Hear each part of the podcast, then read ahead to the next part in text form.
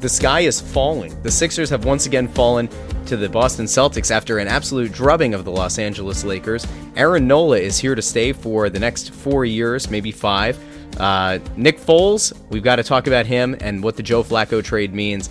And of course, some updates on the Stadium Series game between the Flyers and Penguins. Welcome into Crossing Broadcast. I'm Russ Joy. You can find me on Twitter at Joy on Broad, and I'm joined as always by my wonderful co-host, uh, broadcasting from the heart of Fishtown, and that's one Kevin Kincaid. Find him on Twitter at Kevin underscore Kincaid. Kevin. Hey, it's uh, it's always a pleasure to be on the on the podcast with you, Russ. Is it? It's a pleasure. Is it a joy? Hey, hey now. All right. So let's uh, let's get into a, a couple things to lead off. I think the the biggest news of the day uh, is definitely the Aaron Nola extension, and you know I, I think we're going to defer a little bit of the real specifics of this over to Crossstep. I think Anthony and Bob are going to be recording an episode pretty soon. They put one out um, in the aftermath of the JT Realmuto um, acquisition, and uh, I did the write up on the um, the press conference that Realmuto had. There was really not a lot in that, except that he's wearing number ten. He couldn't name any of the players who had previously worn number ten. There were some Phillies fans that were upset Hmm. that it was Dutch's number, and they didn't like the fact that he went and took it. Yeah, well, Uh, so I mean, you know, it kind of is what it is. Um, and he- numbers are such a. I I don't get the numbers thing. no, I don't either. Are you a numbers guy? Like this number belonged to this dude, or No. this means something? Yeah, me neither. No, and, and, and, and you know, if you remember the whole Bryce Harper thing, right? Like he, he wears 34, and there was the thought that the, the Phillies weren't going to retire the number 34 for Roy Oh, Halladay yes, because right, right, right, because for Bryce Harper, 34 is part of his brand. So you know, I get if you're a player like you know, you think of Cristiano Ronaldo, right? He's CR7. I can't Yes. imagine him wearing a different number. It, it just Oh, doesn't work. True. Yeah, that's true. So you know, in, in those cases, I get the number thing. Um, but you know, you, you look at this, and uh, Aaron Nola, you know, manages to come to an agreement with the Phillies. They were going to go to arbitration, and uh, you know, Nola's locked in here for the next four years. There's a club option uh, for a fifth season, and really, if you look at the the annual value of each year, um, it starts on the lower end. And you know, if for some reason things weren't to uh, to go as well as the Phillies would hope, you know, you're going to pay the guy probably market value for the last couple of years. So he gets a $2 million signing bonus. He makes $4 million this season, $8 million in 2020, 11.75 in 2021, 15 million in 2022, and then there's a club option for 16 million in 2023, or they can buy him out uh, for 4.25 million. So it's not bad. It covers the two, uh, two years of free agency for Nola. Um, at the end, if uh, the Phillies decide to exercise the option, helps them avoid arbitration. So they're taking care of, of you know the ace of their staff and a guy that you know many think was a Cy Young candidate and could be going forward in the future. So it's it's a good signing for the Phillies. now you can focus on Bryce Harper, Who? Manny Who? Machado. Who? Who? How do you think if uh, if Brett Brown was asked to say Aaron Nola, do you think he would say N- Noler? He would say Noler. Absolutely. Aaron Noler. I've been working on a Brett Brown impression. I'm not, I'm not ready to roll it out yet. I've got the Okay. Embiid. I think the Embiid is good. Um, I, I don't want to work on it before rolling it out. Yeah, th- because this one's hard. work. There's there's a lot of nuance to what Brett Brown does. Yeah, Usually, I, I don't mind jumping in and, and trying it, but uh, with Brett Brown, I really have to get that Australian down. And I, I don't know if um, Brett would do it, but you know, like if he was on like Jimmy Fallon or or Jimmy Kimmel or something like that, if they sat down and did a little skit where they gave him a bunch of words that end in the letter A, and just asked him to say those. I think we should get him on this show. I, I, Aaron I, think I think we should get Brett Brown on Crossing Broadcast, and we can sit down and, and do the exact same thing. I think it'd be great. Yeah. All right. Well, I'll work on that. Yeah, let's uh, Um, let's try to let's get make it. You guys happen. are landing all these exclusives with the uh, with the Flyers, and I'm not even trying shit. Although every time you guys do it, the person gets whacked. So Yeah, it's true. Well, speaking of, you're like on, the uh, Soprano. This, you and you and Anthony are like Tony Soprano. Yeah, kind of. Yeah. Uh, yeah. Well, speaking of that, um, on Friday we're going to be sitting down. Uh, we're going down to Voorhees. We're going to be uh, interviewing Scott Gordon, the head coach of the Philadelphia Flyers. And uh, if the snow the goalie curse uh, continues, he'll either get waived, traded, or fired. I think he's good for the rest of the year. So uh, he is the interim coach after all. So you know, it's not like he's uh, signed to a long extension or anything yet. Yeah, yeah. So uh, it, it'll be good though. We're looking forward to that. We um, we had him on the the live show panel um, back in uh, what was it two weeks ago at Xfinity Live, and he was he was a lot of fun then. But we always like sitting down with uh, coaches, players, GMs, whoever, and and talking obviously about hockey, but a lot of non-hockey stuff as well. So that'll be a lot of fun. And we dropped an episode. What was it? Monday night, I guess. We dropped a new episode of Snow the Goalies. So That's right. a lot of lot of of uh, Crossing Broad podcast network stuff going Yeah, on. all How these about that? people, all these people who said shit about uh, the Crossing Broad podcast network, they can't really say shit anymore, can they? They can't. And what was it? Episode seventy of It's Always Soccer in Philadelphia. Oh my god, I know. With Kevin Kincaid episodes. dropped. What? I know, I know. Seventy episodes. We're just Come on now. we're just rocking and rolling in 2019, man. This guy's not even on the beat anymore, and he's uh, and he's just out here crushing it every day. Oh man. Crushing it, bro. Uh, so the Nola thing is basically just like they take care, they avoid arbitration, but the the key part of it is that it gets it goes into the free agency years. Is that is that what yeah. the deal so is? Yeah, okay. yeah. So the uh, the 4th I'm, I'm year. so the, crossed up between like trying to trying to make sense of four different sports and all the financial stuff. You know, it's No, like it's just goes in one ear and out the other. You know, He could have been um, a, free agent at the end of the 2021 season, um, but this, you know, obviously gives them the opportunity now. 2022 would have been his first free agency or his first free agent year, so Mm-hmm. that's 15 million. So that's going to be below market value if he's even a remotely decent pitcher at that point. Oh, okay. And then 2023, if they opt into the club option, then that takes his second year of free agency. But it gets you away from having to deal with arbitration the next couple of years, so it's good. right? See, do you see? Do you appreciate me being honest right there and saying that I don't really know what the hell the the contract is all about? I could just bullshit my way nice. through it and say like, yeah, well, I think it's a great deal and blah blah blah. But like, I don't. I'm not the baseball guy. You you and and Bob and Anthony have the baseball stuff, so. I think Oh, it don't shows. touch. I try it- not to touch the baseball stuff. Yeah, I think it shows a lot of maturity uh, and humility on my part. To Giving defer. yourself, hey, don't pull a muscle patting yourself on the back, fella. All right, you're gonna need It's a those lot of muscles. in a maturity few- are you- and humility on my part. What are you, two months away from holding a baby? You better not pull any muscles, yeah. Yeah, Don't I got practice holding my nieces the other day, and then uh, How was that? Three hours after that, I was like, "Wow, I'm gonna have one of these on my on my own coming up soon." So uh, it was a lot of sh- it was a lot to think about, man. So You're about to enter a, a really fun phase, though, because the infancy stage, this is the beautiful thing if you're a dad. Mm-hmm. The baby doesn't do anything for about two months. It sleeps. It sleeps, ba- it baby poops, baby and it sleeps and eats, poops. You yeah. change some diapers. You make your wife happy. And ultimately, you don't feed it because if you try to feed that baby, it's just going to get a lot of disappointment. yeah, So, I mean, things are good. Um, sleeping and eating and shitting. I think that that was kind of like like a weekend during my freshman year in Morgantown. You know. Are you uh have you guys had the conversation about the crib or the uh the pack and play in your bedroom versus uh putting baby straight into a nursery right away? Uh, I think so. Yeah, I think we talked about that. I can't remember Okay. what the solution was, but who would you rather be? Would you rather be me uh, right now, uh, awaiting this child and not really knowing what I'm doing, or would you rather be, or would you rather subject yourself to Sixers Twitter after a bad loss? Oh, I'd I'd much rather be be you in that situation. You would you would rather be Listen, the wrath a of- child and not know what to do versus versus tangling with like the. Listen, the the wrath of Sixers Twitter, uh it was pretty man. bad, wasn't it? it is. And and it was funny because when you look at the um you know, the the Sixers had such a great win over the Lakers. And and obviously the Lakers are not a gr- they're not a great team. Well, the Denver what the Denver win was the best. You know, It- was yeah. really nice. Yeah. Yeah, for sure.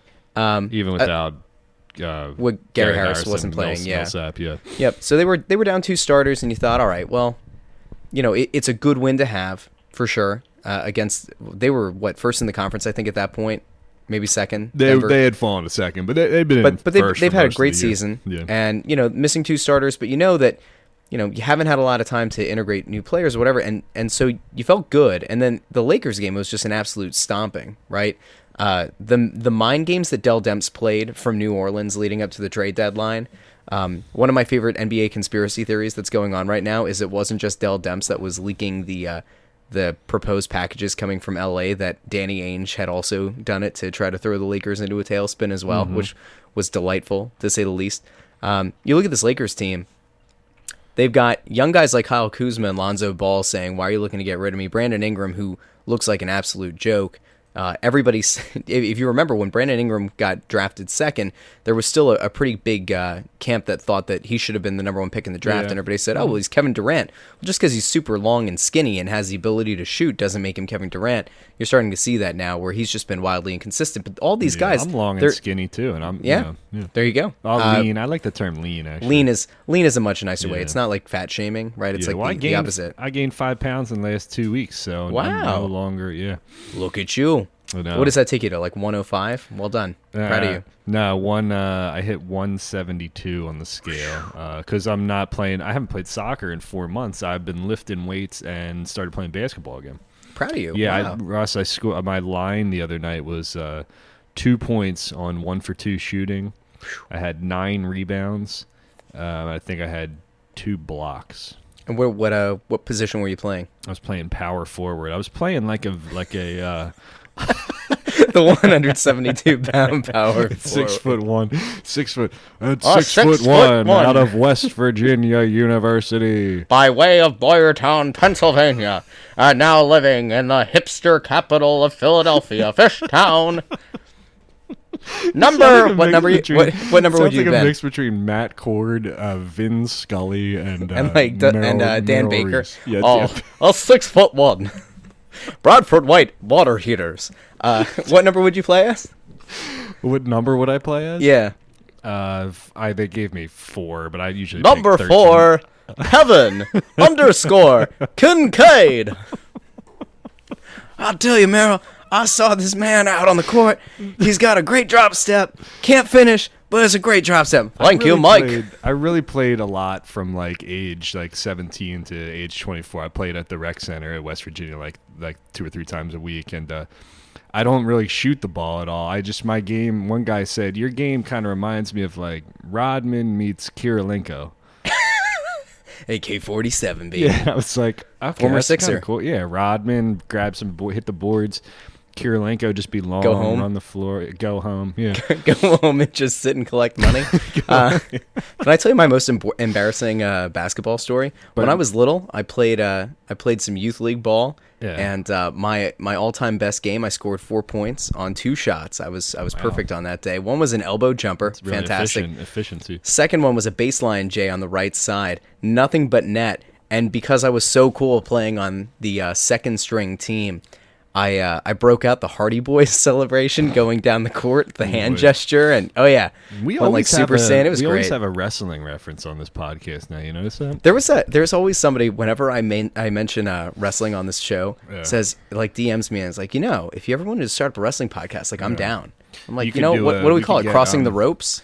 Yeah, we could get what's her face on it. Who's the popular chick now? Oh, Becky Lynch Becky Lynch. We could get her on the show.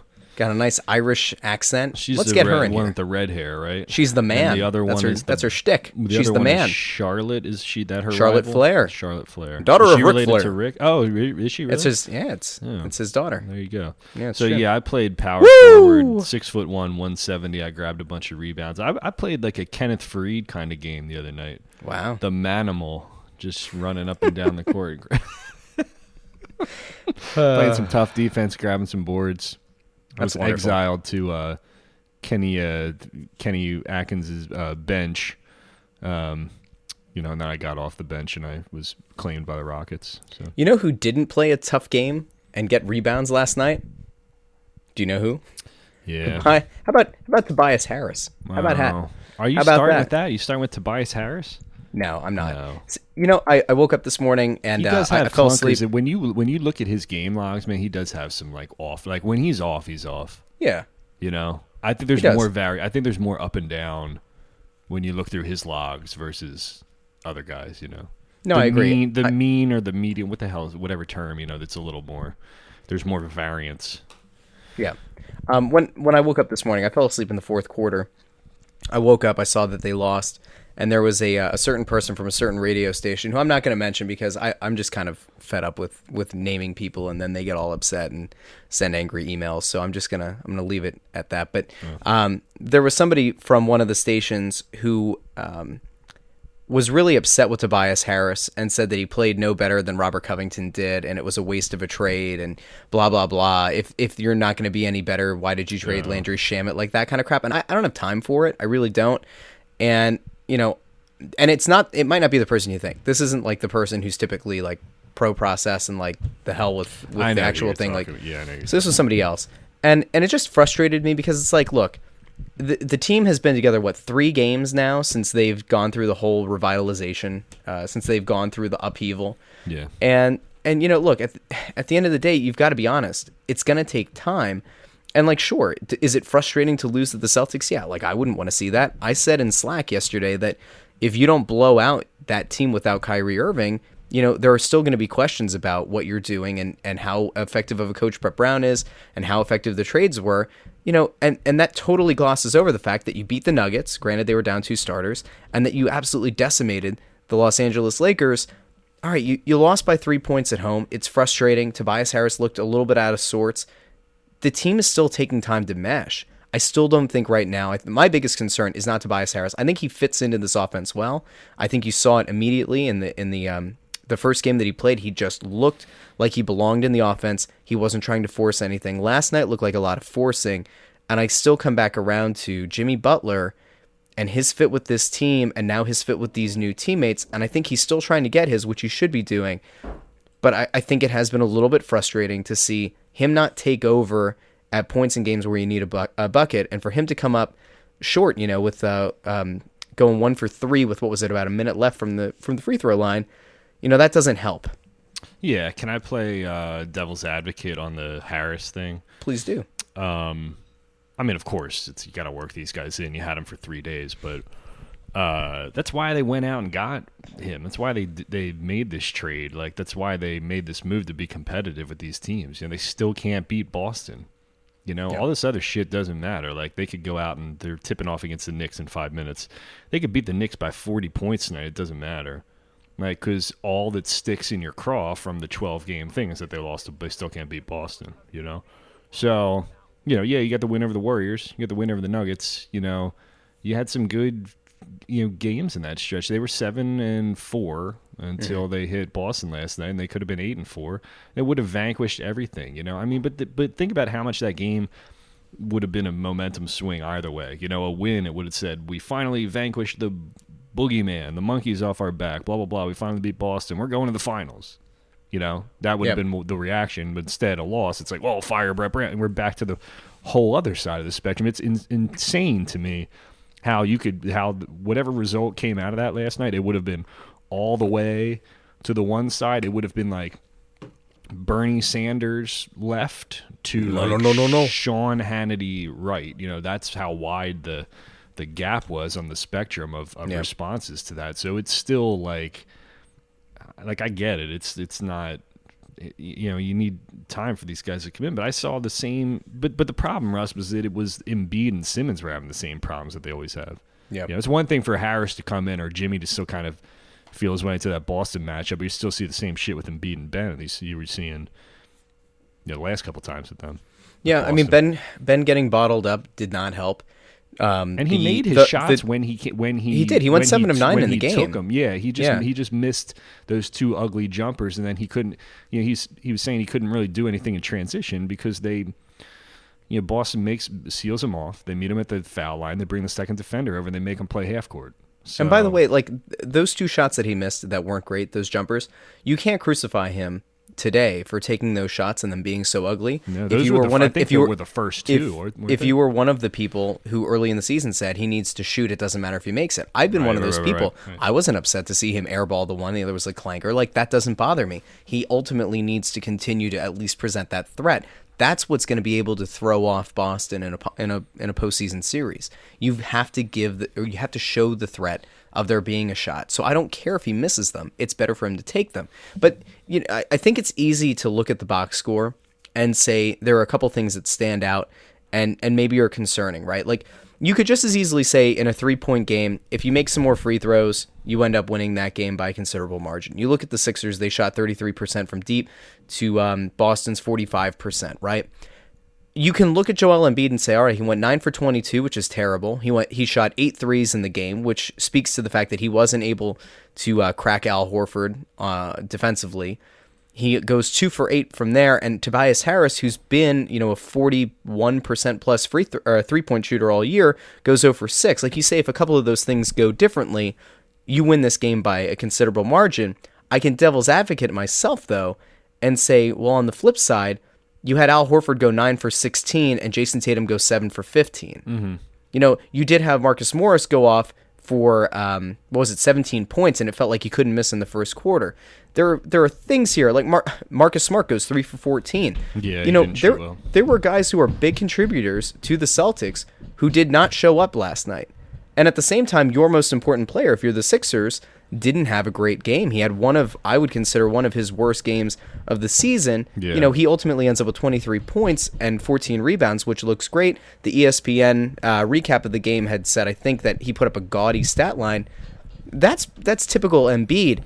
It this is where you have to pull away from the numbers and you have to look at the flow of the offense and the fact that they were really thrown out of sorts and for whatever reason, you know, you can say that it's because they've only been together for 3 games, Yeah. but but Brett Brown's system didn't look crisp last night, and against a you know a, a dilapidated or hodgepodge Lakers squad or a disinterested Lakers squad, and against uh, a Denver Nuggets squad that was missing two starters, that kind of stuff works.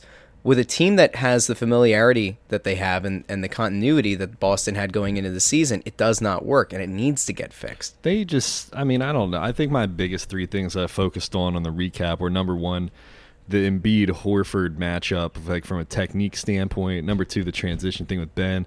But like defensively, I don't know. Let me start with Embiid, I guess first. Horford kind of what he does is he he plays him really low. He he leverages himself really low and he keeps his hands straight up. You know, at least until the very end there where they got the where Embiid was looking for the foul call that he didn't get. Horford's usually really good at kind of inviting him in to like right where the paint starts, and then he'll sort of like just low like low leverage him right there, and not not let him move any further. And so he Joel gets in this kind of weird like no man's land where he's not really close enough to just power through for a layup, but he's still kind of like in a weird position where he's not gonna turn around and hit that fade away, or he's not gonna jump hook around him. Um, he just like really angles him off really well. It's it's fascinating to watch. I can't see, I really can't see shit because the the basket. I sit like right behind the basket, and so like most of that stuff like right in the paint is blocked. But in those cases, I could see a lot of the the footwork and the movement and the and the pickup points where where Horford was kind of kind of meeting him. And then on the defensive end, you know, they invite Joel up and, and Horford moves so well that they'll play high pick and roll and try to pull him out with that.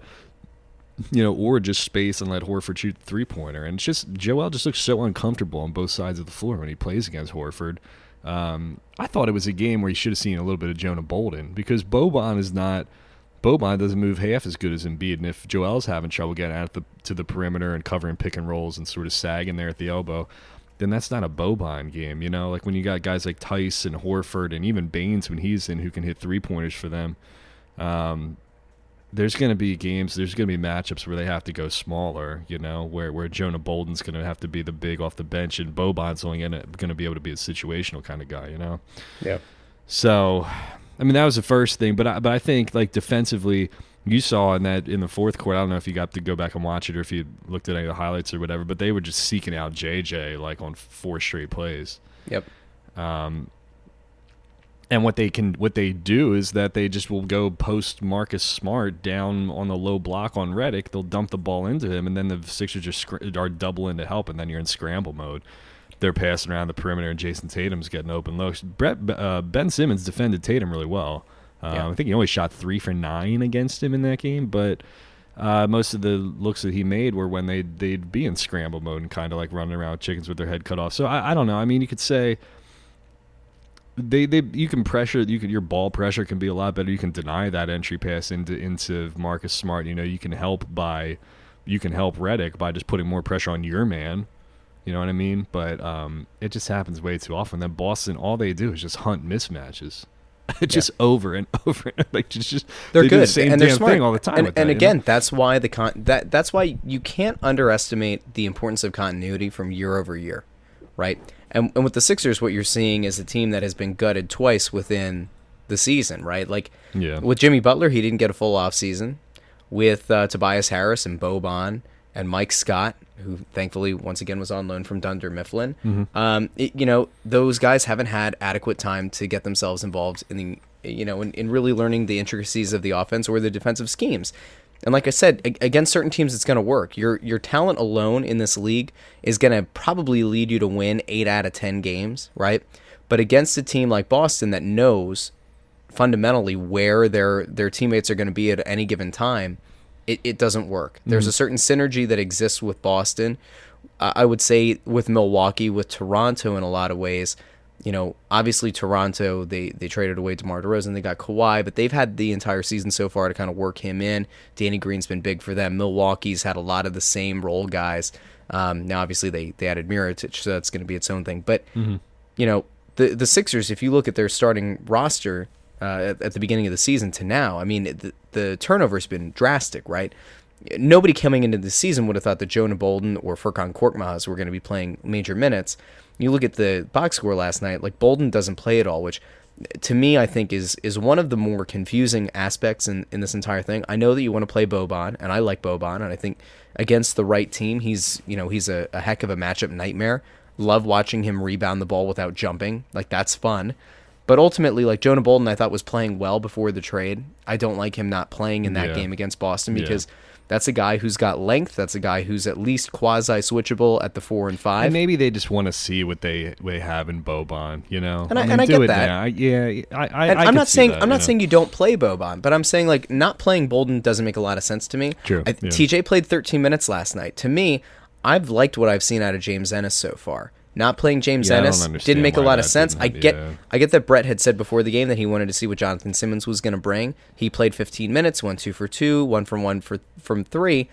It's great, and and I I like seeing Jonathan Simmons. I think when he was playing for San Antonio, you saw flashes. His first season with Orlando, he Mm-hmm. Yeah. looked really good. I think he should factor in as a uh, as a guy on this team who's part of the rotation. Mike Scott went in, didn't take a single shot, but gave you good defense, gave you good length. I, I think those things are encouraging, but James Ennis not playing in the game doesn't make sense, especially when you've got Furkan Korkmaz playing 11 minutes and TJ McConnell playing 13. There used to be a time where TJ would come in, and I felt like what he could do with a second unit was was valuable. And I'm not saying he's not Yeah. valuable, Yeah, yeah. but if you're Boston, he is so attackable. He's so easily attackable on that end of the court defensively that it, it is so blatantly obvious that that Brad Stevens has game planned for going after him, going after JJ. Yeah. And and in the case of Korkmaz, like he's he's a decent enough player, and like he's he doesn't give you enough. Like I, I don't think that Korkmaz gives you enough offensively to make up for his defensive deficiencies. If it were me last night, I'm probably cutting both of those guys minutes in half, and I'm using that time to play James Ennis, who I think could play at either position. He's obviously not somebody that you would necessarily want to get at the point. Yeah, I don't But understand. somebody that can play as a wing, Bolden. I- yeah, I don't get it. Yeah, Bolden and Ennis. I mean, if there was any criticism of Brett Brown last night, I mean, people love to say all kinds of shit about Brett Brown. Some of it makes sense and some of it doesn't, but those are probably the two biggest things I would think. It's more of like his rotations and bodies and stuff like that, and he kind of, you know, pushes those questions off to the side. Uh, Kyle Neubeck asked him something about it the other day, and he was like, you know, do I have your guys' permission to do this or blah blah blah. I forget what the answer was. It was kind of like sarcastic, a little sarcastic, and Brett's never like that.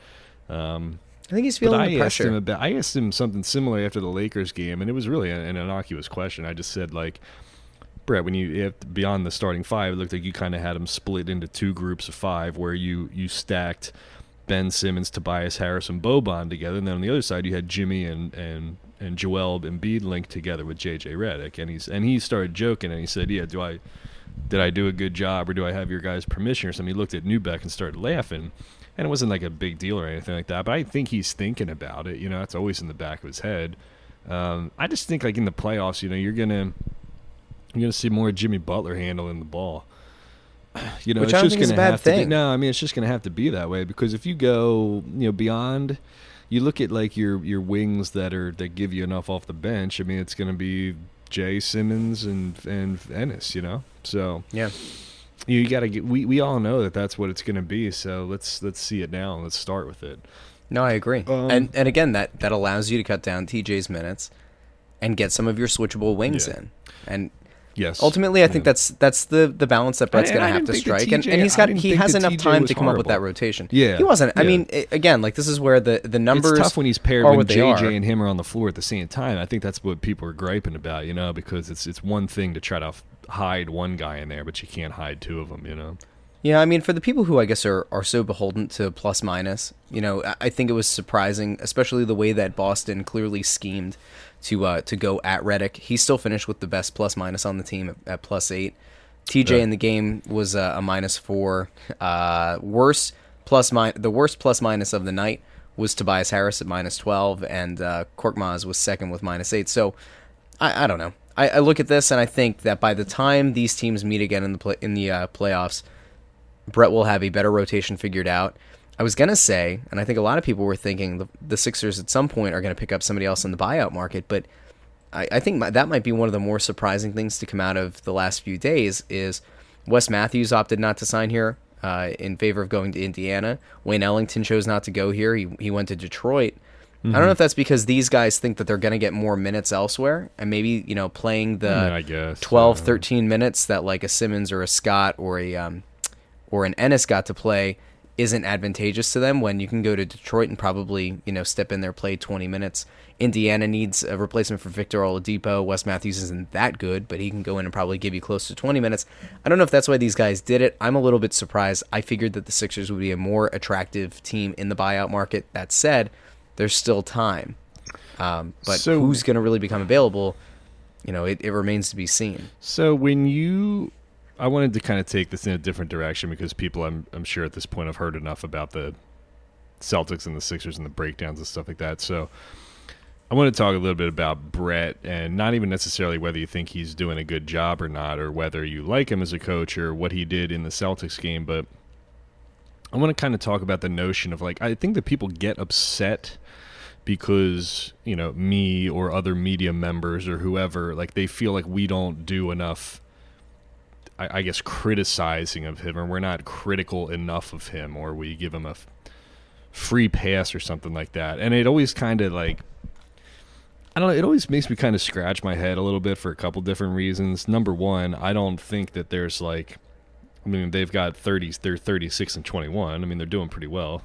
you know, they have one yeah. team that they have trouble with, and they haven't played well against Toronto um, recently either. So I think we all know what the issue is I don't I don't think it's anything that's like new new to anybody. I don't think it's like an unexplored theme. You know, I think we all write about it and we talk about their struggles and whatnot.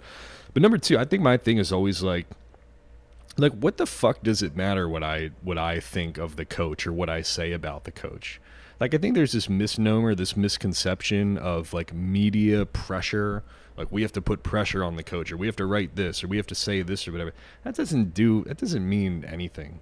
Like I could sit here and say I could write Brett Brown should be fired, blah blah blah, on Crossing Broad, and people could say, oh yeah, somebody finally had the guts to say that Brett Brown should be fired. That doesn't mean shit. Elton Brand's not reading that and saying, "Oh, guess what? I should fire." You know, wow. You know, I think I should fire Brett Brown now. You know, Josh because Harris Kevin is Kinkead not. said so. Yeah, because Kevin. And that's Kinkead the bottom line, because Kevin Kinkead said so. You know, if Derek Bodner and Rich Hofmann and like even if all of us say, well, Brett Brown should be fired, do you think Josh Harris is saying, well, the media thinks that my coach should be gone? No, it doesn't. Well, the fans, well, the he- fans have a louder. They might have a good point. They might have a point, mm, Yeah. Kevin. Fans have a louder voice always than the media. Like if you don't like it, you can always you, you have more power to turn off the TV or not buy tickets or not buy a fucking Australian meat pie in the you know concession stand or whatever. Like I, I just don't think it. That's benefits- exactly. Well, it's exactly what happened to the Flyers, right? Like that. That's the thing that Anthony and I kept coming, that, coming. that we kept that we kept coming Yeah. back to in the beginning of the season when when once bad, again yeah. the season started with you know fire Hakstol. It was like you know that we can we can write it as much as we want. We can say it on a podcast as much as we want. People can do radio hits as much as they want about how he's not the right guy. But ultimately, the reason, or you know, amidst many reasons, that Dave Scott ultimately chose to get rid of uh, Dave Hakstol as the coach was at least partly due to, and, and it was also Ron Hextall, you know, by extension, was they lost so much money in terms of revenue in parking, in the merchandising, um, in the arena, in concessions. You know, that's the way that fans can really make their voices heard. You know, Yeah. you you don't see Flyers fans or Sixers fans staging walkouts like you would see supporter sections do in Europe, right? In in soccer matches. Um, you don't see them just fully, you know, uh, vacate entire sections out of protest. But if if ultimately you're causing ownership to lose that revenue money, that's huge, and Yeah. and that sends a better message than than anything that, that than, I than anything a, a journalist the- can write. Here's the thing, like I don't, and I don't mean to sound like an asshole when I say this, but the truth is, like I don't need my readers I don't need the approval of my readers by writing a fire Brett Brown column, right? Okay, so what what I need and what benefits all of us more is to ha- is for me to have a good relationship with Brett Brown, so that when it comes time to ask hard questions, if they're down two two nothing to Boston in the playoffs again, that Brett Brown says, you know what, Kevin has been fair to me over the last two years. He asks decent questions. You know, he hasn't, you know, done anything that's been unfair or douchey or anything like that. And then maybe when the time comes to answer his questions, I get a better, respectful answer out of him. You know, Yeah. um, that serves me and it serves you, the fan, eh, by extension, better than me just coming flying off the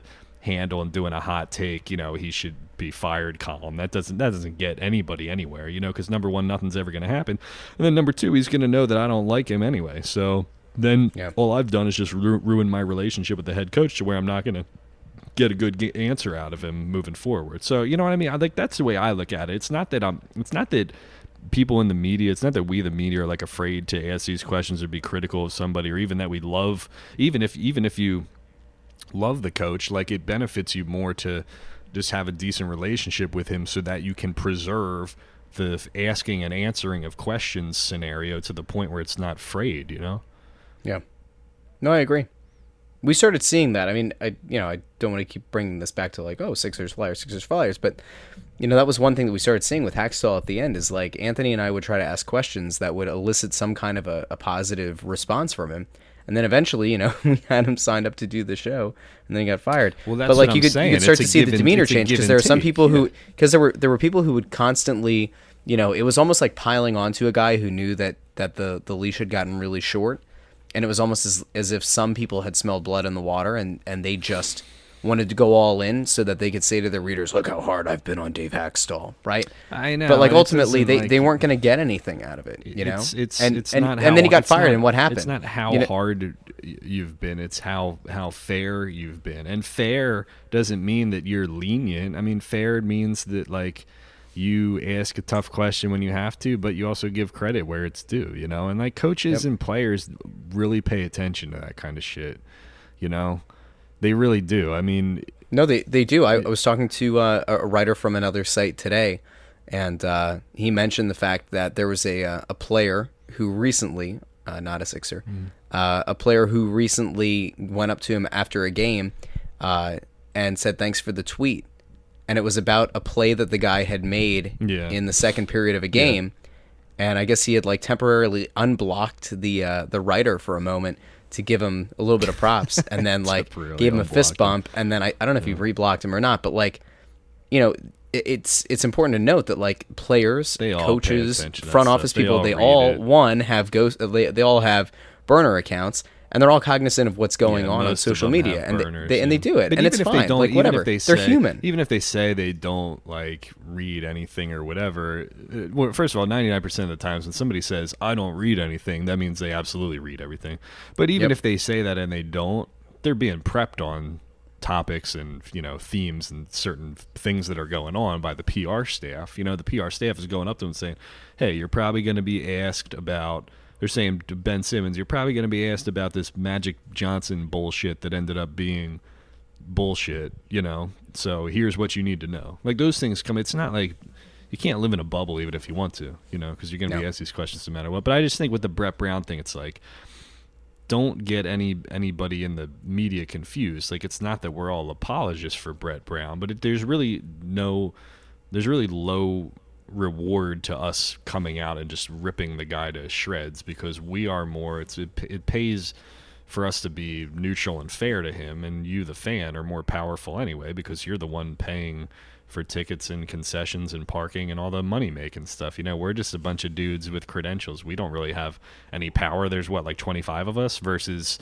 how like a million and a half Sixers fans in the in the region. So, you know, I think people are underestimating. I, I'm flattered, but I think people are underestimating how uh, you know, the reach of sports journalism, you know. Can I just beg really quickly? Um, the people who have been making the same joke all year, I, like I'm, I'm fed up with this one.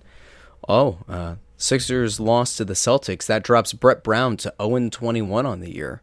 And then whenever the Sixers win, it's like, oh, the Sixers beat the Lakers, huh? Well, the Sixers advanced to uh, 36 and and Well, oh. that's what I'm saying. None of it's none like of it's it's fair. annoying. Like it's you have stupid. The, the it's like that's that's become the new 41-33.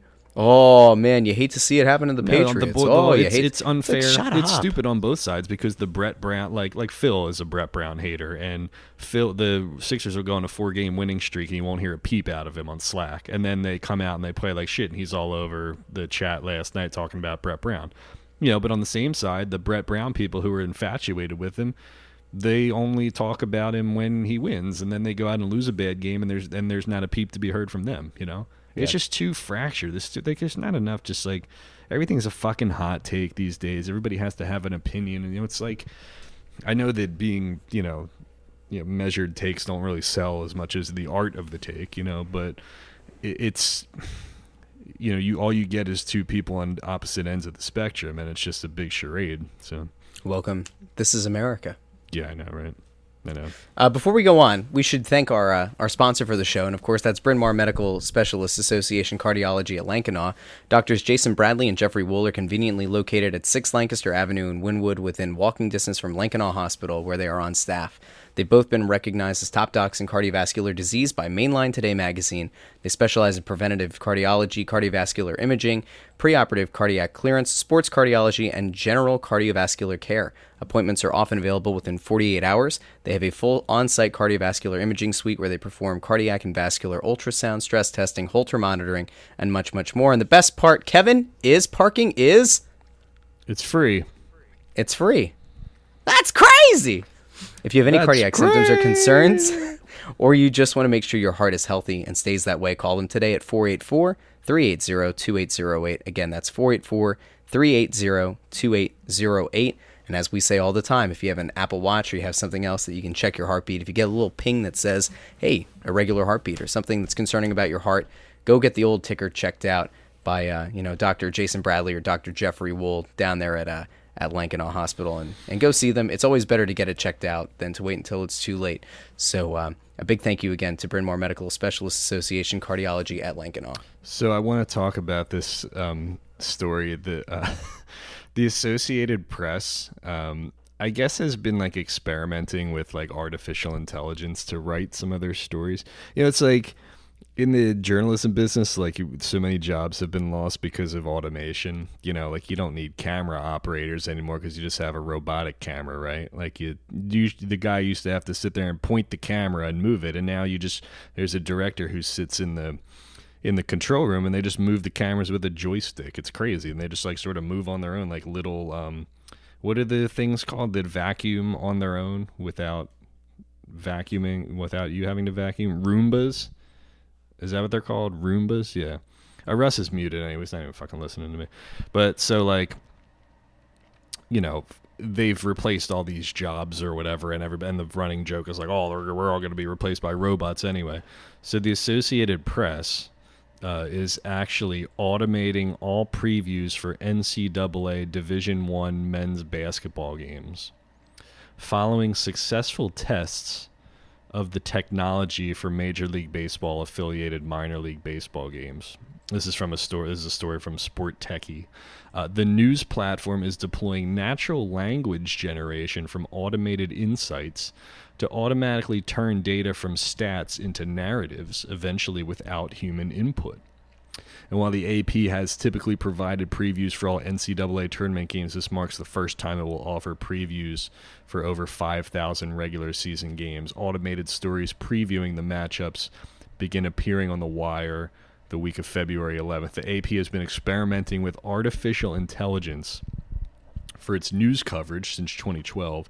In 2016, it deployed automated insights technology to expand its coverage of minor league baseball via automated recap stories on games not previously covered by the news organization using MLB data.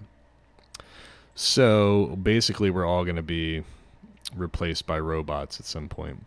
Imagine that you're reading a recap and it's you're you're reading a preview of a game and it's just a computer looking at a bunch of numbers and shit and and writing out stories for you. You know, it's like Iona averages 25 points a game, therefore this is going to happen, you know? but everybody knows what's going to happen. You know, it's just going to be the the writing robots are going to have a mind of their own. They're to you know, break free of their their bonds. You know, you are not going to be able to override them. They're just going to go crazy writing writing about anything, and they're going to just start writing about whatever the hell they want to write about. It's going to be we're going to lose control of the robots. They're going to start writing their own previews and recaps of Eagles and Sixers games. You know, we're going to get the same stuff that we hear from everybody else is the the robotic writers are going to talk about the Eagles running the ball more. Should Brett Brown be fired? Josh Adams didn't get enough carries you know, and they're just going to repeat that over and over. And then they're going to short circuit and explode. So, so I'm just kind of riding the riding the wave here and trying to. I think Russ and I are trying to hang on as long as we can before Kyle just replaces us with uh, automated, automated technology, automated robots. Yeah, you know, it's yeah. gonna be it's gonna be like it's just gonna you're just gonna have AP copy like going crazy, and we're not gonna be able to stop it. It's gonna be like, should the Eagles run the ball more? Should the Eagles fire Doug Pederson? Should should the Eagles fire? And then it's just gonna blow up into a like shrap. The Eagles have won the game twenty-seven to sixteen. it was a great game. Wouldn't it be great if, if in order for you to access the content, you had to sit through the awful automated voice? Like, imagine Should going to Philly.com and it's like be, be fired. Is Brett Brown really Pete Mackanin? Six uh, open parentheses six one zero six three two zero nine seven we were five, driving close parentheses. We drove up to like Percy to see my brother-in-law last week, and uh, what a place! I know, right? And uh, who would live there? I there? ran into Kyle actually randomly. It was the most Whoa! random thing. Here. But um, there was a road. The name of the road was Mininger Road or Min- Mininger Road or something like that. And Siri pronounced it like really, really, really wrong. Like Menninger? No, like ra- like a racial slur wrong. Oh no. Yeah. Oh no! Yeah, it was bad. I felt like I needed to Siri. like write an email to Siri. What are you doing? Google or whoever does or whoever. Breaking news: Siri was photographed in a South Carolina yearbook in 1984 with. Is Nick Foles worth a racist? a no? third round draft pick? Draft pick. If Joe Flacco was worth a fourth round pick from John Han Elway. All right, I'm done. That's good. You do will, a better robot than I do. Will Nick Foles be worth the pick that the Eagles want to trade him for? Yeah. Trading a draft pick is important, yeah. and it could. Yeah. So listen, that that thing, uh, that's a good segue out of us. The Nick Foles thing, like if Flacco gets traded to the Broncos for a fourth rounder, like I know that the market is set on Nick Foles already because if he wa- if he walks, you get the compensatory uh, third rounder, right? But that that yep. doesn't happen until next year. Yeah, so yeah, so if you wanted to, a lot of people seem to think that it's this year. Yeah, no, because everybody's saying because I had people saying like, well, what the fuck does it matter if they, uh, what Joe Flacco, blah blah blah, and I'm like, well, if you, if he, if you tag him and then trade him, like if the Jaguars want him now, you tag him and trade him, and you get like a third rounder this this year, you know, and you do yeah. it now. So yes, the the market is set, but also the market shifts from from year to year as well. I mean, it's not like everybody's saying it's like a non-story. I'm like, it's not a non-story. Like, yes, the value is set, but you're talking about two different year, two different years here. So that was the, it was a something burger, you know. As you know what I was more interested burger. in was uh, the Golden Tate tweet. I forget who the player was that signed. It was a linebacker uh, who signed an extension, and Golden Tate kind of did a passive thing where it's like, "Oh, you can sign extensions now," and they're they're like, you want to talk oh, about yeah, how, right. how some people go one way or the other. Yeah. There was there was uh, uh, one site that I saw that said, "Oh, is Golden Tate hinting that he signed an that he has an extension pending?" And then there was another one was like Golden Tate throws shade at the Eagles for not signing into an extension. It's like yeah. this is where like things being up to interpretation. Like you got two vastly different stories. Yeah. Out of one passive tweet. Yeah, so I, I, mean, yeah, everybody wants to overreact that shit. Yeah, we does anybody want Golden Tate to come back next year? Six one zero. Oh. The Golden Tate Warriors. Um, how about the Fusion? the Fusion, man. The Fusion are coming back tomorrow night. Are you pumped for that? Are they? Yeah. Good for them. Yeah, you got Good Carpe coming back. You have um who else is on the team? Carpe is like the damage guy. He's like the sniper guy. You have uh, Hot Hotba. I think he's one of them. He's like a tank or something like that. Anyway, they got a s- 700 people signed up to come watch him at Xfinity Live on Valentine's Day. There's going to be a Good for There's going to be a cosplay too. Russ, if you could do a cosplay and dress up as any video game person ever, who would your who would your costume be? I wish I would have known this ahead of time. Um,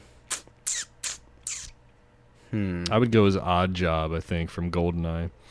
From GoldenEye Would I go? Would I go as Shepard from uh from the Mass Effect trilogy? Maybe. Oh, a little Jim Shepard action there. Yeah, what? Not Jim. What? uh, that's what his name was, What? wasn't it? It wasn't Jim. Yeah, wasn't it? No, it wasn't. what was his you first could, name? You could no, you could you could make the guy's name whatever you wanted, but Shepard was. but he had a name. first name. That's why the Krogan would walk up to Shepard. anyway, God, I can't believe I know what you're talking about. That's sad. Those are great Mass games. Effect was Mass good. Effect are very except good the third games, the third ending was awful, awful, awful, awful. It was the only time that I can remember in video game history where people were so upset that BioWare had to go back in and create alternate endings to the three endings that they had created, Yeah. where it like had to give some kind of closure, and everybody still hated those just as much. So uh, yeah, I guess I'd be Shepard. I don't know. Sonic, you can't go wrong. Sonic the Hedgehog is is really. You know, you know. I'll, I will go to the grave saying that Sonic was was a better game on Sega Genesis than Mar- than uh, Super Mario was on the NES. Yeah. Granted, Mario has more staying power. I played Mario Party uh, Hmm. on the snow day. That was nice, but uh, you know, whatever. Yeah, I would. Um, I would. I'm not saying that Sonic is better now. These these millennials, man, they just they should be glad that esports wasn't a thing back in like 1997, man. Because I would have I would have went straight to the top. I would have been ninja before he was ninja. You know. They called me A ABPN. Always be poning noobs. Yeah. I don't really get Yeah, Fortnite. anyway. I'm not really. I don't really get Overwatch. I Fortnite's- think they're both Fortnite's kind of whatever. dumb games, but. Overwatch is so confusing. I tried watching, and I'm like, this. well, we were I- I all watching. know. Remember, like we were all Imagine if- Slack if Halo watching, We 2 were watching the uh, Overwatch finals last year, where Yeah. the where the Philly Fusion were playing the London. Uh, the Not Fusion. Spitfires or Spitfire or whatever the hell they're called. Oh, whatever I couldn't even tell what the hell was going on. It was moving moving so quick. But Can you imagine if like. Twitch was around shit, when yeah. when Halo Two was out? Like imagine Yeah. finding Halo Two tournaments on a on Dude, I don't get ESPN2. it because like when we when we, we used to I was in the I was in like National Honor Society in high school and we had this little closet where they let us like, where we were supposed to like tutor well I'm so smart that's how I ended up writing for Crossing Broad. so smart, believe me. So- it's not really that hard to be smart in Boyertown. In, in fairness, right, there wasn't a sorry, sorry, sorry. We have a lot of fans in Yeah. Boyertown. We don't want to upset Ah, them. right, because. Schuylkill County is like uh, you know Boyertown looks like uh, We can New York compared to like uh, Schuylkill County. Anyway, um, Uh, no, but I don't. We we would we had in the NHS room we were supposed to tutor kids. We never tutored anybody, but we had a Nintendo 64 and a PlayStation set up there. And like I never liked. I, like I was annoyed sitting there watching another dude play Mario Kart. You know, I was like waiting for my turn. So I couldn't. I don't. I can't sit there and watch some other dude play. You know, Twitch stream Fortnite on Twitch. Like I'd rather be fucking just playing Fortnite myself. You know, yourself. Yeah. but you know, then some then the esports people come back and they're like,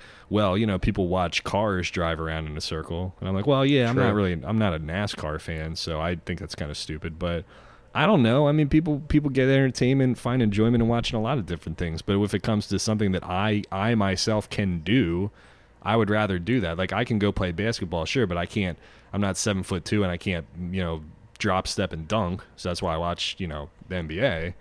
But I Yeah. like I feel like if I put enough time into it, I could like I don't know snipe a dude from whatever the you know however the fuck far out or whatever. I don't know. The esports thing's interesting to me. I'm not like I've I've was a video gamer for like my entire life, so I'm not gonna poo poo the Same. idea sh- straight up. But like I don't as a commercial viable thing. Like I don't I don't know if Philly's really that kind of town or not. I'd be interested in hearing from people if any of if any of our listeners are like esports kind of people. If you like video games, but if you would sit there s- Sports are the future. sit there and watch it. Well, I know he thinks that, but I don't know if anybody else does. So. You know what the thing is? It's it's all because of the passive culture. Like if if you watch the videos that that little kids watch, it's always somebody opening up a toy. Right? Like the kids don't necessarily want the toy. Uh-huh. They want to watch videos of other kids opening toys. Like there there are people on YouTube right now that have millions of followers and all they do is like unbox stuff. Yeah, like they unbox Right? shoes, And- and, or like- stuff, or they listen to a and that song. for and the that to me is like so crazy, yeah, yeah. right? Like music I can get, but like the the i- because music can be an active experience. There's no Uh, that's active true, yeah, yeah, experience in in you know unboxing. Oh, what's in the Uh, box? there you go. Thanks, thanks for the uh, sound drop. That's great. was, Um, uh, I- don't know. I, I think Paltrow's I think that's what it is. So, uh, anyway, what I'm trying to think. What else Let's did we want to hit? There was. questions, man. We got some questions on here. Do Yeah. we? Let's uh, let's let's Yeah, check. Scotty Max says, "Where has Kyle been on the pod?" Who? that was your response to the thing. Yeah. Uh, Kyle no longer does the podcast. He's on to much more important things. Uh, David Meyer says, "How would you describe each of the team's social media bubbles as Philly neighborhoods?" Oh, That's Uh. Uh, the Flyers are definitely like Mayfair. Oh no, the Phillies. Well, Phillies got to be Northeast because everybody in the Northeast loves the Phillies. They all got like Phillies calf tattoos anyway. yeah. Uh, could we say the Sixers are Fishtown? No, because we're not that hipster. Why does everybody think that Fishtown's really hipster? Because Fishtown's hipster. there haven't been hipsters here for Evil years. geniuses They there? What are you to- talking no, about? that's like that's Where they- where are the hipsters at? That's like Kensington. Where are the side. hipsters at? They're not in my part of Fishtown. Where the where are the They're up at like up west of Frankford Avenue, like along the uh, like the L, the corridor where the L is. Like All right, so that's where- that's- Kensington that's the Sixers neighborhood. Stuff. Yeah, Uh, Eagles could really be any neighborhood. I don't have a good view on a lot of Eagles fans, so you can pick whichever one you want. I don't South really Philly care. or whatever. Yeah, Um, the Union. Where did the Union fit? Northern Uh, Liberty, Northern Liberties, I guess. Man, There used to, well, everybody used to watch the games at the 700 there. 700 was a big uh, soccer bar, and it was like a hipster dance party at, on Saturday nights, weekend nights. I remember I was drunk as shit one time. We went up there to the hipster dance party, and the DJ was playing like ODB, and then I got in a got in a cab with somebody and ended up in Fairmount, and ended up like walking 15 blocks back or something. So I think this summer we might have to revisit the old question of uh, the Philly Sports Beach House. I think that needs to come back at some the point. Philly Sports Beach Um, House. Yeah, this was a thing that uh, Kyle Adam and I did Oh. once, and uh, and somebody compared mine to was it Brigantine? I don't know if it was Brigantine. I forget now, but whatever. Uh, no, it was Mar Marbra Mar Margate. Margate. Was it Margate? You're Yeah, gonna say Marlton, Yeah, I, I. Marlboro. See, when somebody says like compare the the neighborhoods, I don't know the first thing about the neighborhoods. Yeah. I guess I should. But. If, uh, Um, if if every Philly sport was a Schuylkill County town, what would they be? Are there any towns in Um, Schuylkill County besides uh, Pottsville? Well, Pottsville was was once the metropolitan. Uh, it, it was kind of like Winterfell, really. Um, let's go Thronesy here.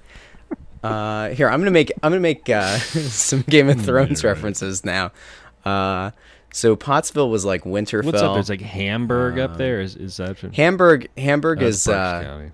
Yeah. I mean, they're they're right on the What do you border. got there? Do you have like uh, like Schuylkill Haven? Is that a town? up Schuylkill there? Haven's up there. Haven. Orwigsburg is there. Schuylkill Haven. Uh, Orwigsburg is yeah, the that's the uh, that's the Blue Mountain School Okay. District. There's uh, Blue Mountain. you got Pine Grove. You got Pine Grove. Pine Grove. Um, you've got Shenandoah. You got Shamokin. yeah. Uh, I don't think Shamokin's part of Skook. Doesn't Don't you matter. have like New Uh, Philadelphia up there somewhere? oh, there's too? oh New Philly. Yeah, Yeah, New- you have uh, you go through Port Carbon, Man. not St. Clair. St. Clair's the other way. You got Palo Alto. You got Port Carbon. You go through. Uh, you got Kaska, which seriously you blink. There's like Yeah. six houses, and uh, and you got New Philadelphia. By the way, Yeah. Russ, I have to nothing like I Philadelphia have at to all. admit that I was totally wrong last week when I was talking about Sheetz in Berks County. Uh-huh. Um, I told you. I don't remember them being there though. Like, I mean, I haven't lived in. I haven't been. You know, I got out of Boyertown in 2003, so that would be what 16 years ago now. Like, so was the Yeah. Sheetz in Birdsboro there in 2002? Like, I don't remember if it was. But anyway, I was wrong know. and you were right. So Well, thanks, man. That's really nice of you to, Yeah, to say I that. don't really have much uh, much else to talk about beyond that. I was looking at. I was just trying to find out when it was uh, when it was established. You know what? I, I'm gonna I'm gonna look. I'm gonna see if I can find that for the next episode when that uh, the Birdsboro Sheetz was built. Okay. Um, there was there was I think only one other thing that I wanted My to get to really was the quickly. Coventry Mall, man. Those are our stomping grounds. Woof, Yeah. woof. Um, really quick on, on the Flyers. I, I mentioned at the top of the show that uh, Anthony and I are going to have uh, Flyers coach Scott Gordon on uh, Snow the Goalie on Friday. It's going to be a lot of fun, and um, Friday there's also availability for. Um, it's going to be with Flyers players and Eagles players, so we're going to be doing a bunch of stuff with Crossing Broad there. Um, Craig, the video guy, he's going to be with us. Uh, I think that whole day, so there's going to be a lot of stuff going up on social and on the um, on the site And um, Stadium Series update as of today. Uh, we were down there this afternoon. The uh, the whole base looks like it's built. the The base for the rink is in place. Uh, the executive vice president of the NHL was there, uh, Dean, and uh, he was kind of going over, I guess, like the normal um, time frame of, of when things go and talking about the weather conditions and how that can affect the ice and all that. And I asked him about wind because I was like, you know, you, you got to think that from stadium to stadium, between baseball stadiums, football stadiums, and everything, I'm like, the link is really windy. Does that affect anything? And he's like, yeah, the glass because you don't want to have the glass or the boards get affected negatively by the wind. So he's like, there are mm. there is a decent chance that if there's going to be a lot of strong gusty winds leading up to the game, they'll take the glass back down just so that it doesn't get screwed with. Mm. But hmm. um, that was that was one thing I thought that was kind of interesting. I kind of like the um, Stadium um, Series jerseys. I think I was the only one. Seriously? Well, dude, you know I'm like colorblind, so I can't like I just like things that are like bold and clash, so okay. I can actually see what the hell I'm looking at. So I guess that's fine. Yeah. Yeah. All right, so I, I, think that's it. Uh, Flyers hour, and Penguins. Man, perfect, that the stadium stadium series uh, game is on uh, Saturday, February twenty third. So we'll be there. Right, I'm starving, man. Kyle, I'm gonna, I'm gonna peace yeah. out. So, Thanks, uh, everybody. Well, he doesn't even stay with me to the end. It's really Sorry, hurtful. man. I'm hungry. Uh, go go check out Kevin on uh, It's Always Soccer. In oh yeah, I did a new one. Matt, Thank you. Yeah. Yeah. He, uh, episode seventy. He had Matt Doyle on. Where's Matt Doyle from? What's his genre? Uh, MajorLeagueSoccer.com. He's their uh, armchair analyst. He does a lot of the tactical stuff for their site. So we had a good discussion on that he was on, and like I mentioned off the top, um, Crossed Up dropped a new episode. Anthony and Bob they did a whole thing about uh, the JT Realmuto signing, and uh, they were actually a little bit more positive about it than I expected them to be, but that's fine. Um, and uh, I think Phil and I are going to do a new Crossing Broad FC. Champions League went off today. Um, and I have to catch up on, on those results. So that might be going out later this week. We did this episode. Snow the Goalie came out on Monday, and like I said, we're going to be doing another one at the end of the week. So go check out those shows. There are links to all of those shows in the description of this episode, as there are links to both uh, Kevin and my Twitter. All you have to do is click on it. It'll uh, redirect you to Twitter, and you can follow us there. Keep the conversation going, and we'll be happy to answer any questions you might have. So, uh, Sixers look like they're uh, rebounding nicely from the Celtics game. And uh, the Flyers came back and won a game against Minnesota after dropping a really important one to Pittsburgh on uh, Monday night. So we will see what happens going forward uh, the rest of this week. We might be back at the end of the week. If not, we will talk to you again next week. Thanks for checking in as always, and uh, go check the stuff out on the site. Have a good one.